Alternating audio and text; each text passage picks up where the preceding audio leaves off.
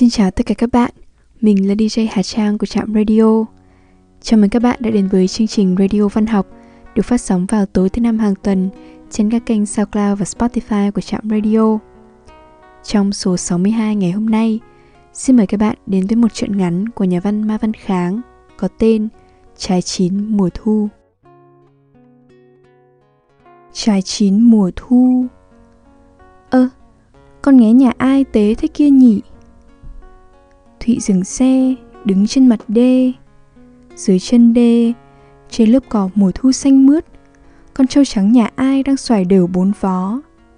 Con trâu non, sừng mới hơn gang nhưng trường mình, lực lưỡng, có những bước nhảy dài khoan thai, dập dờn, đẹp như ngựa phi nước đại. Cạnh nơi Thụy vô tình dừng chân, năm sáu ông lão ngồi ở rễ đê sáng chừng ngóng đợi ai cũng như Thụy đang hướng cái nhìn xuống chân đê, nơi con trâu non hí hởn trong cơn ngẫu hứng lúc ngả chiều. Nổm nam từ mặt sông phất lên như quạt, rủi rượi mát.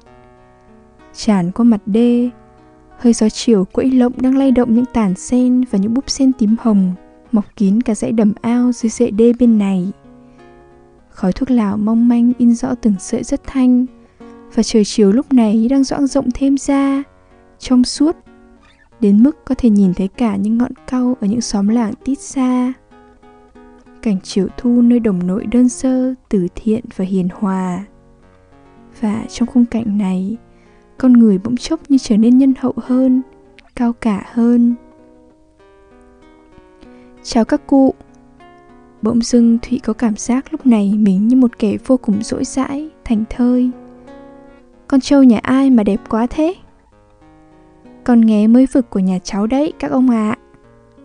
Một ông lão đầu chọc, lông mày bạc như cước, ngoái cổ lại đáp. Rồi như chợt nhận ra Thụy, ông lão liền xoay cả người lại.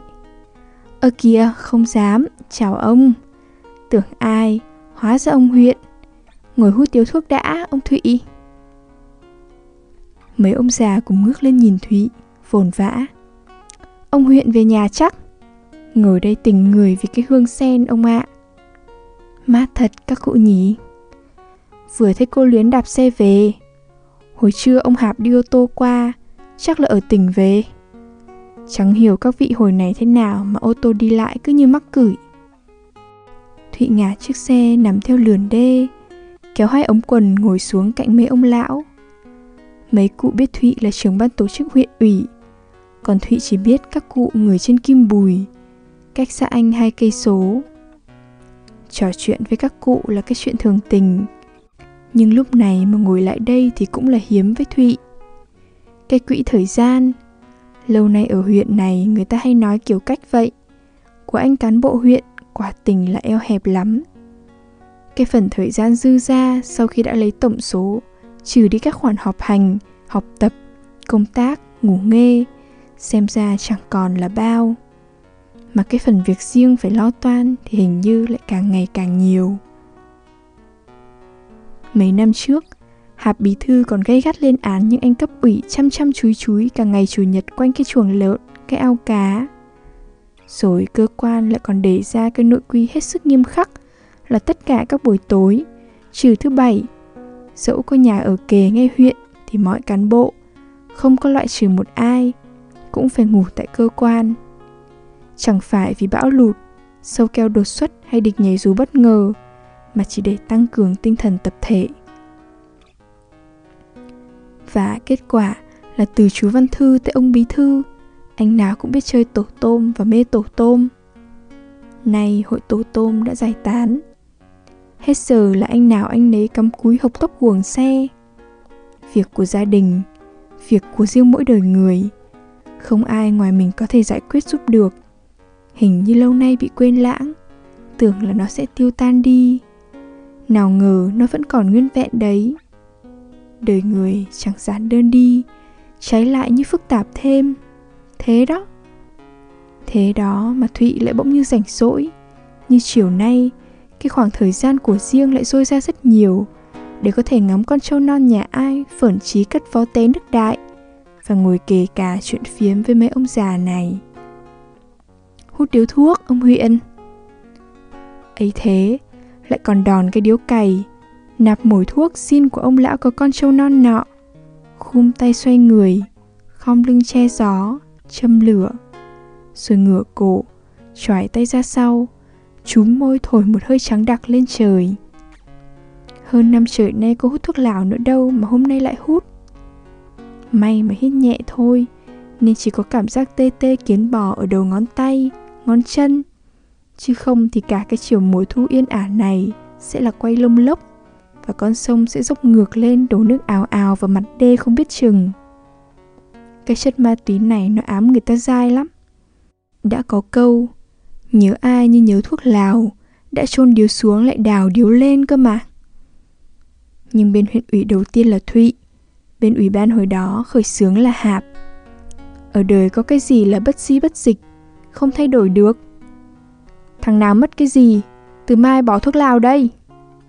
Hạp vung tay vung chân, thách thức. Ai dám cuộc với hạp? Mất gì nào? Thụy hất hàm. Hạp cười khì khì. Quái, sao bây giờ còn chưa thấy thuyền về nhảy? Ông lão có con trâu non quay lại cọ cái khăn vắt trên cổ. Mấy ông già cùng đứng cả lên, nhìn về phía đầu sông con sông uốn suýt xa bờ đê, linh láng sáng như mặt gương trắng bạc. Khéo mất ngày mất buổi thôi. May mà trời chưa tối. Mấy giờ rồi, ông thụy? Thụy lắc đầu. Tôi không có đồng hồ. Mấy cụ chờ cái gì vậy? À vật tư huyện họ bầu đến lấy thuốc sâu. Ông lão nọ nói, quay lại nhìn thụy. Ông thụy nhẹ chốc đã mấy chục năm rồi.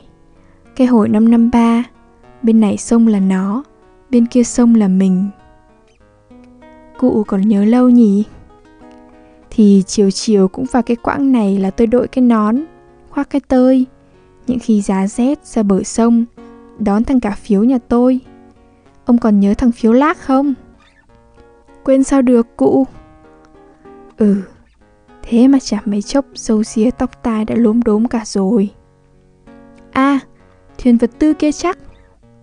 Một ông lão kêu khan khan. Đám các cụ đã đứng cả dậy, phủi đít quần, mặt nghênh nghênh, hiêng hiếng. Mặt sông vẫn trắng lặng choi chói, nhưng nhìn về phía núi mờ xa có một đoạn sông lấp lánh như khảm xà cừ. Ở đó, một chiếc thuyền đinh đang lừng lững đi bóng mấy ông lão nổi bên bờ sông như một hàng tiêu binh. Con trâu non thôi tế từ nãy, cúi đầu bứt cỏ rồi chợt ngẩng lên, đứng im. Giây phút tĩnh lặng tưởng như cả chiều thu lơ lửng, phăng phắc như tranh treo trong nhà lưu niệm. Lát sau, con thuyền đinh rẽ vào bến.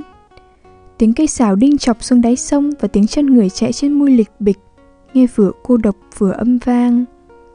Thụy nhảy lên xe, đạp. Nhưng được một quãng, thụy lại xuống dắt xe.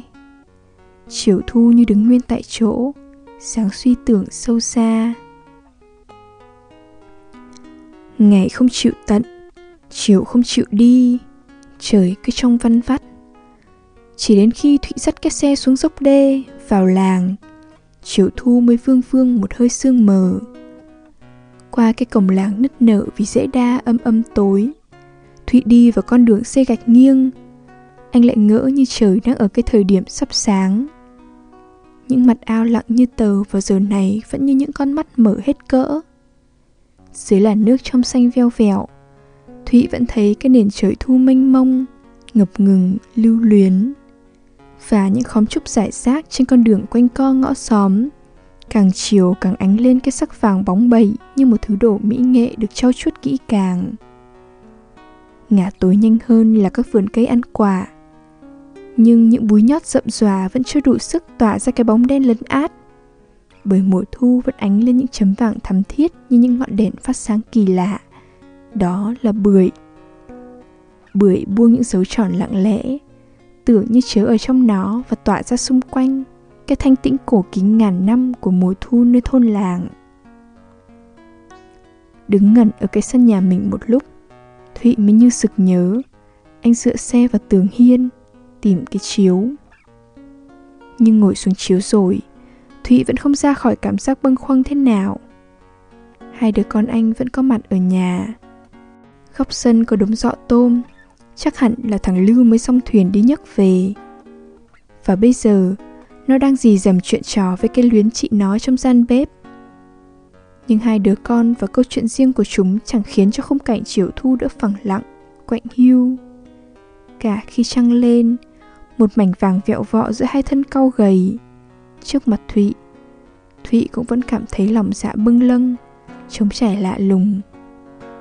Thầy ăn bưởi ạ. Giật mình, quay lại. Thụy đã thấy trước mặt anh là cái rổ con. Trong đó có nửa quả bưởi đã tẽ múi và luyến. Con gái lớn của anh, sau khi mời anh, đã tót lên hàng hiên cao. Trên đó, thằng Lưu cao ngọng, tóc ướt đầm, đánh cái quần đùi đen, đang cầm cái khăn trả mạnh vào cổ, vào mặt. Bưởi ở đâu thế? Thụy nhìn vào hàng hiên. Luyến co hai bờ vai mập mạp, nghiêng đầu cọ má vào một vai áo, lúng búng trong miệng.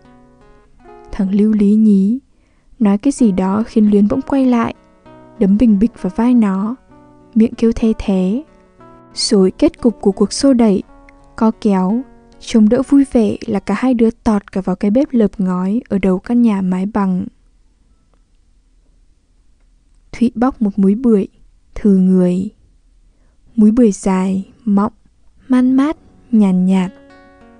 Thụy nhớ ra rồi. Giống bưởi dây quả như quả Phật thủ, lúc liều đến mức cành lá cũng phải có xào trống ở vườn nhà ông bà Lục. Ông bà Lục có ngô, cậu con trai độc nhất, hiện đang ở bộ đội. Hai ông bà tuần trước đã sang chính thức xin luyến về làm dâu bên nhà. Lại cũng đã hẹn cuối thu này, khi Ngô về phép, sẽ tổ chức đám cưới. Luyến đã 22. 22. Trời, dạo ấy mẹ Luyến cũng mới 22. Anh cả phiếu thì đã có ông thân sinh đón ở bờ sông, còn Thụy thì có thi. Mỗi anh du kích từ bên kia sông, Phùng tự do, đêm đêm bơi sang bên này đều có một thân nhân đón đợi, rồi đưa vào xóm, đi quấy rối bốt quyền, đi trừng trị tề ác và gần sáng thì trở về hầm bí mật. Là vợ rồi nhưng Thi còn mẽ lẽ lắm. Gặp anh em đồng đội, đang đi cùng với Thụy, Thi cũng lùi về phía sau. Cả cái hôm Tây ở bốt quyền về Càn, có mỗi cái hầm bí mật. Thụy gọi Thi xuống cùng, Thi cũng lắc đầu kêu, eo ơi. Thi mất sau một buổi đi đào mương về, lội xuống sông tắm và bị cảm. Dạo đó, Luyến lên 8 và thằng Lưu 6 tuổi.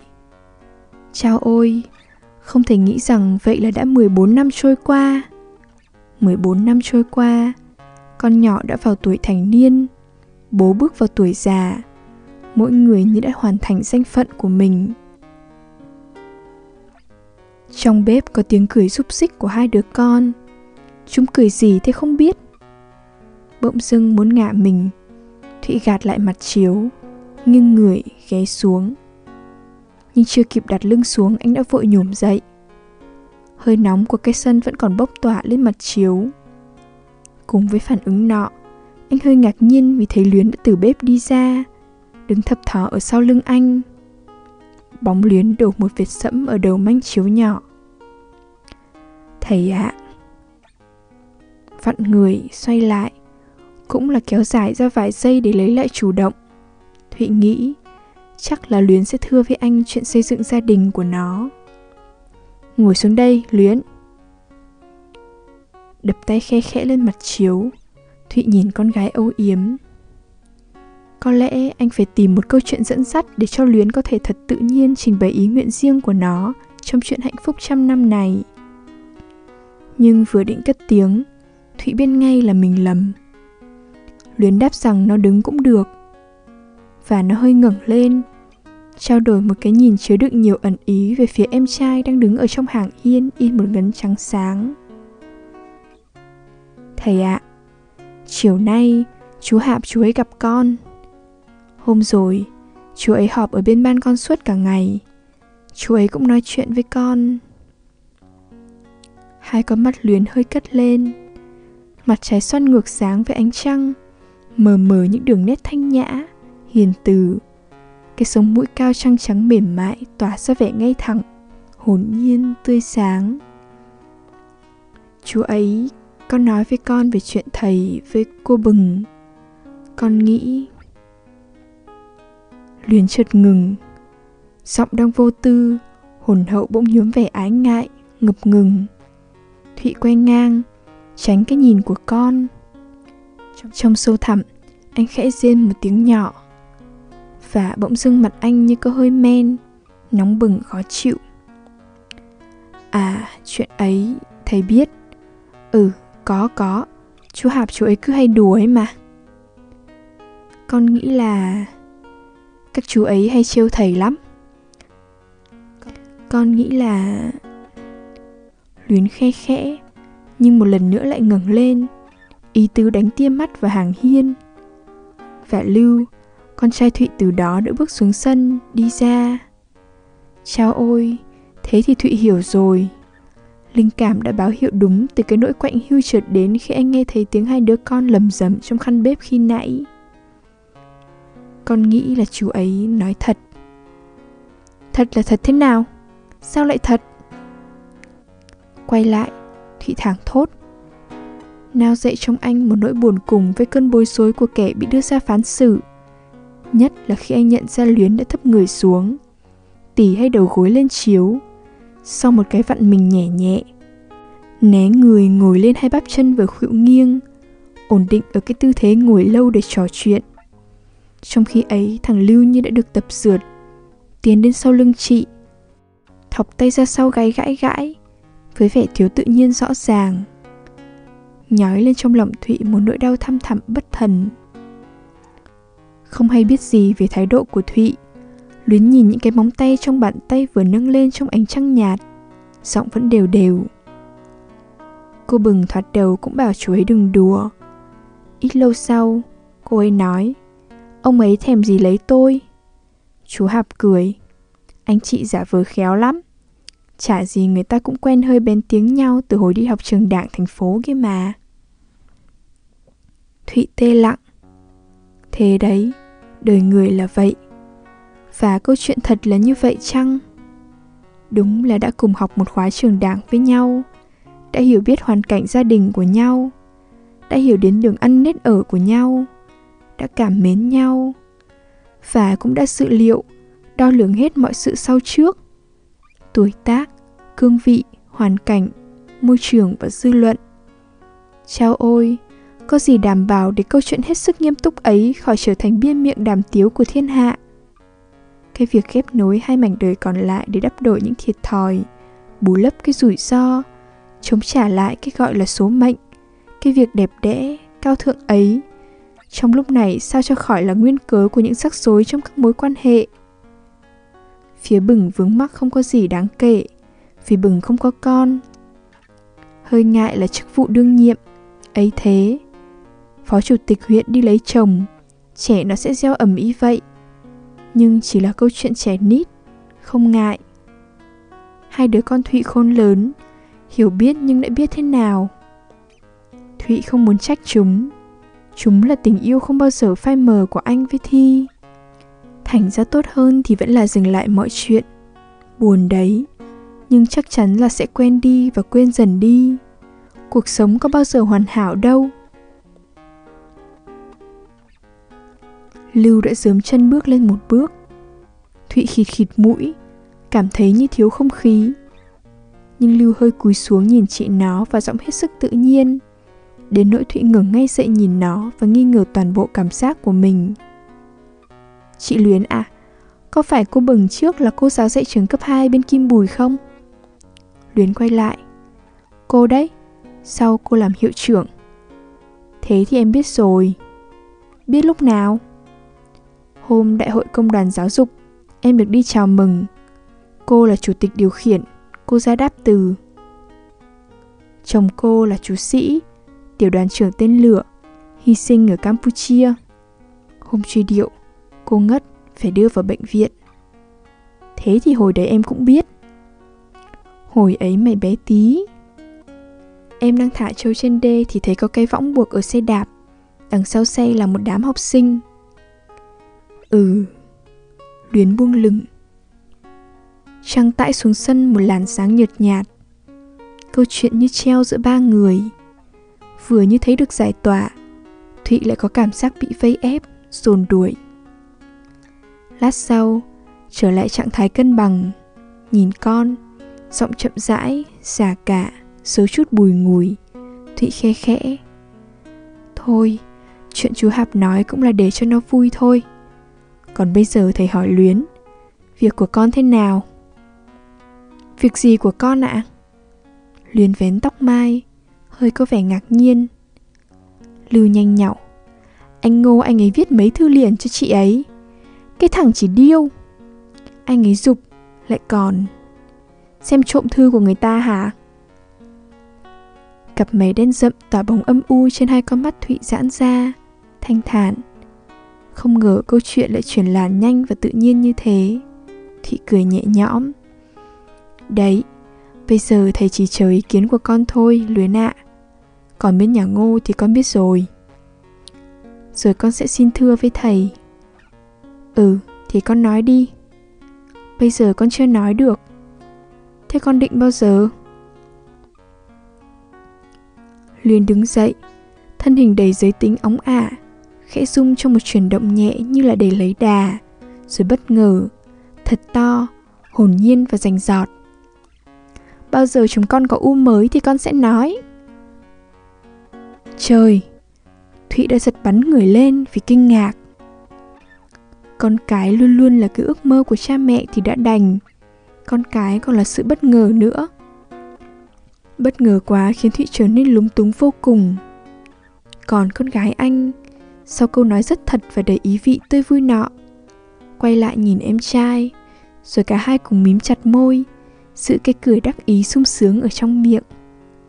À, thì ra câu chuyện nghiêm túc là vậy mà cũng có thể còn là một câu chuyện vui vẻ nữa cơ đấy.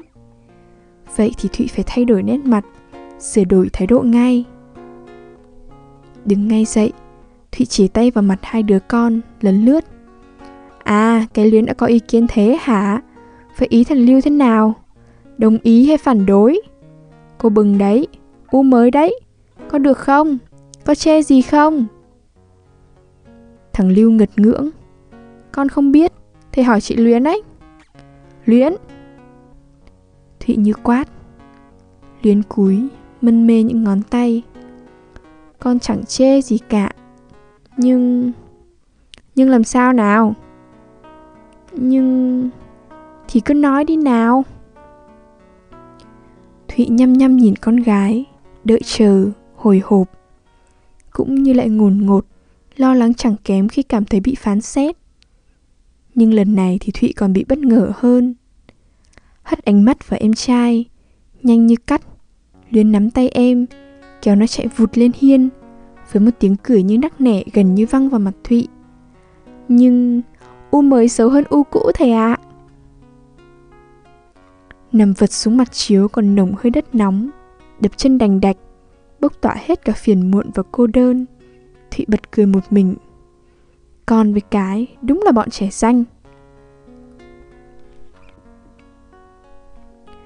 Chiều mùa thu vời vợi, chân đê hoa sen bừng bừng những chấm đỏ nhòe lay động trong gió nhẹ đưa hương lúa thơm dại khắp khu đồng lại như diễu vòng lại cảnh xưa con trâu non xoải vó theo nhịp điệu cũ, nhẹ bẫng, sập sờn trên màu xanh đậm đà của ngọn cỏ thu thu đã vào giữa mùa con trâu lớn hơn trước, nó lại đang định ngược sườn đê, sang bên khu đồng lúa, đến một khung cảnh mới Ông lão chủ nó đâu mà không thấy kêu húi húi và vỗ tay bồm bộp ngăn nó đứng lại.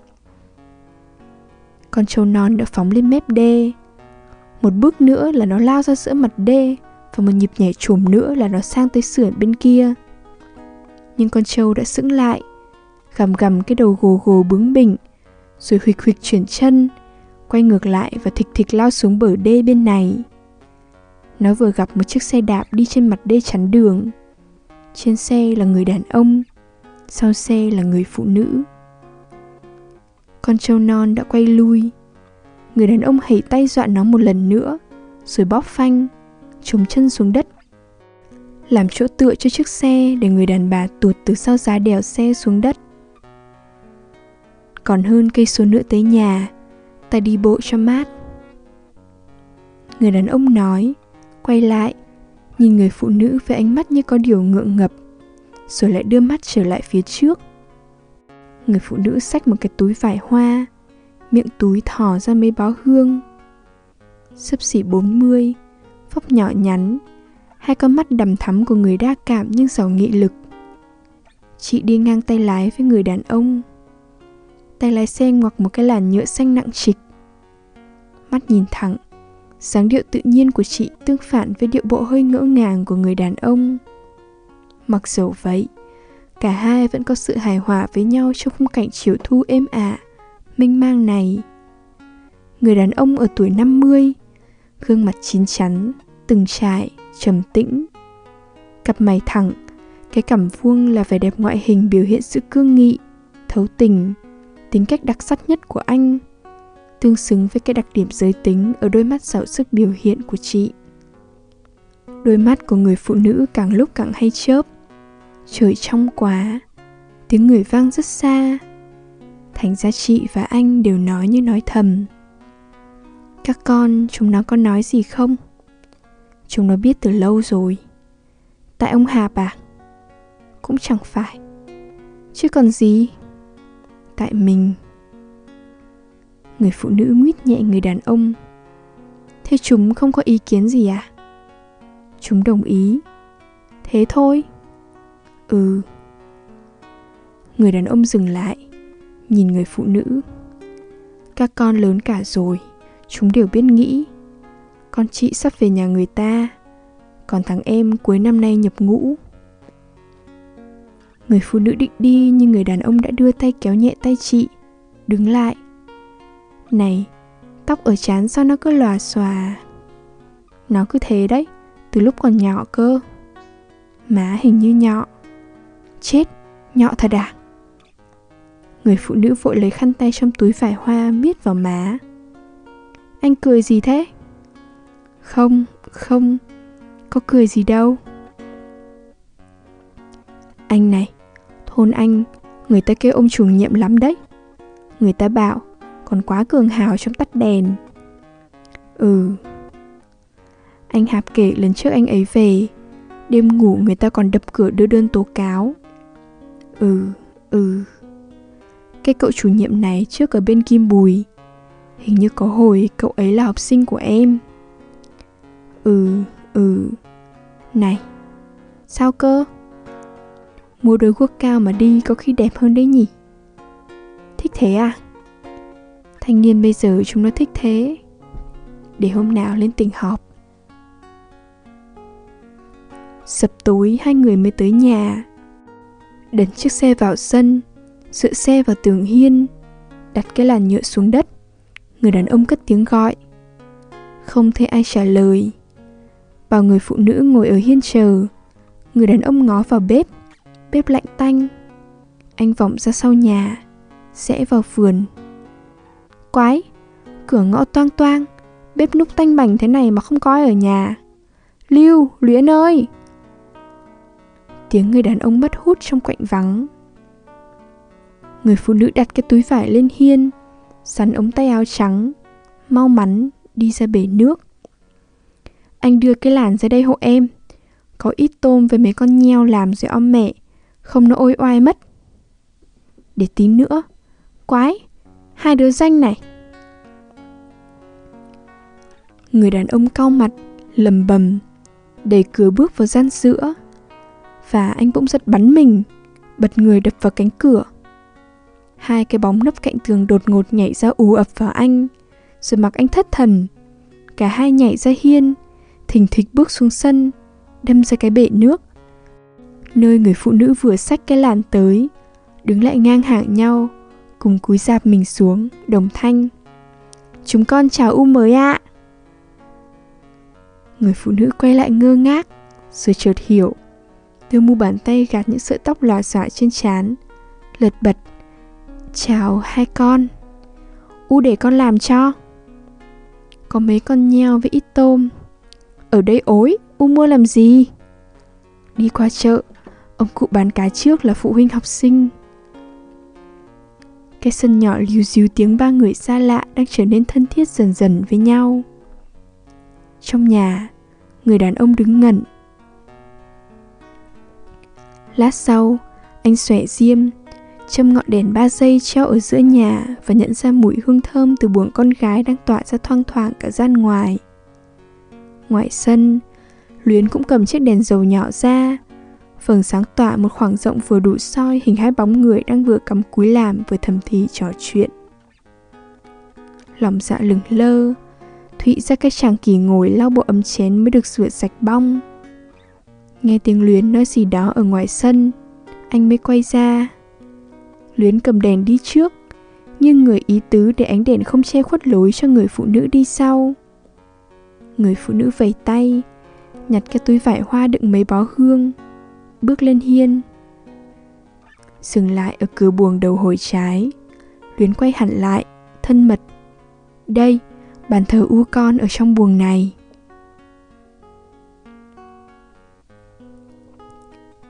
Thụy ngồi trong làn hương thơm vương vít, tâm trí bảng lạng gần xa, nhớ tới cái khung cảnh chiều thu ngẫu nhiên hôm nào bắt gặp, như nhớ tới một tiết đoạn của đời sống tâm linh. Nhớ tới cảnh thu êm ả ngõ xóm và trái bưởi vàng, cùng nhịp nhảy của con trâu non hồn nhiên, như chính những cái đó gắn bó hữu cơ với tâm tình riêng tư, thầm kín của mình. Cho tới lúc nghe thấy trong buồng có tiếng luyến như ngào ngạt, như bức bối, lại như nghịch ngợm. Con không biết, con không cho U ngủ ở đây, U ra ngoài kia đi. Thụy mới như tỉnh lại.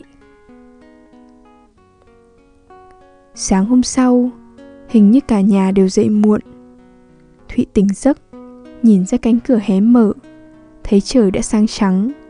Linh cảm có điều gì khác lạ, liền trồm dậy. Thằng Lưu thức giấc ngay sau đó, vì nghe thấy tiếng Thụy đập cửa buồng luyến. Luyến nhắm nhắm mở mở hai con mắt sưng húp, đỏ mọng. Phải một lúc sau mới đọc nổi mấy dòng chữ trên một trang sổ tay công tác xé ra mà Thụy mới đưa. Anh Thụy và hai cháu quý mến. Nói thế nào để chúng ta hiểu nhau được kỹ càng và không oán trách nhau bây giờ?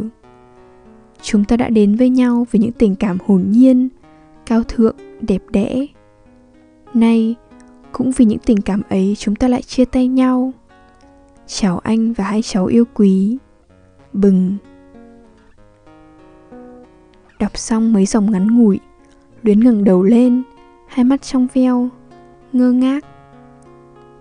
Tối qua con có nói gì để xúc phạm đến cô không?